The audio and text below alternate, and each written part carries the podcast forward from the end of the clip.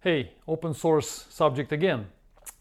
Very often I hear the question from software teams and software developers who are working right now on non-open source projects and they uh, have quite large code bases and they want to go for open source, they want to open those code bases and they don't know how to do that because they're so big.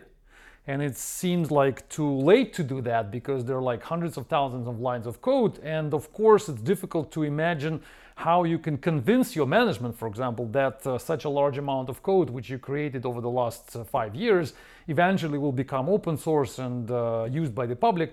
And uh, because of that, because they cannot convince their managers, uh, those teams continue to work on closed, on proprietary software. And uh, even though some elements or some blocks of those code bases can go for open source, can be open, or maybe the entire code base. So, my recommendation in this case don't attempt to make it in one go, in one jump. So don't expect your entire code base to just immediately become open source because it will not. It will not happen in you know such a really uh, dramatic and such a large step in one go.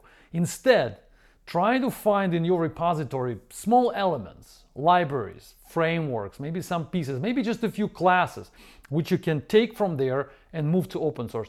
And sometimes you don't even need to get a, an approval from everybody in the company, from the top management. You just take something small, which you think could be used for, um, can be used uh, in other projects, in other companies, in other, uh, de- by other developers, and just move that small piece to open source.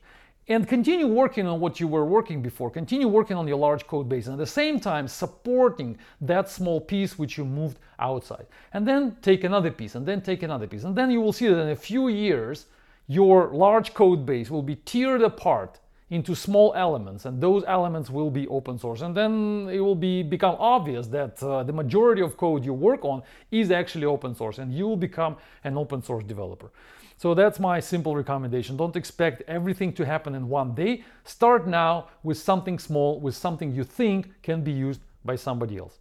Thanks for listening. Stay tuned. Bye bye.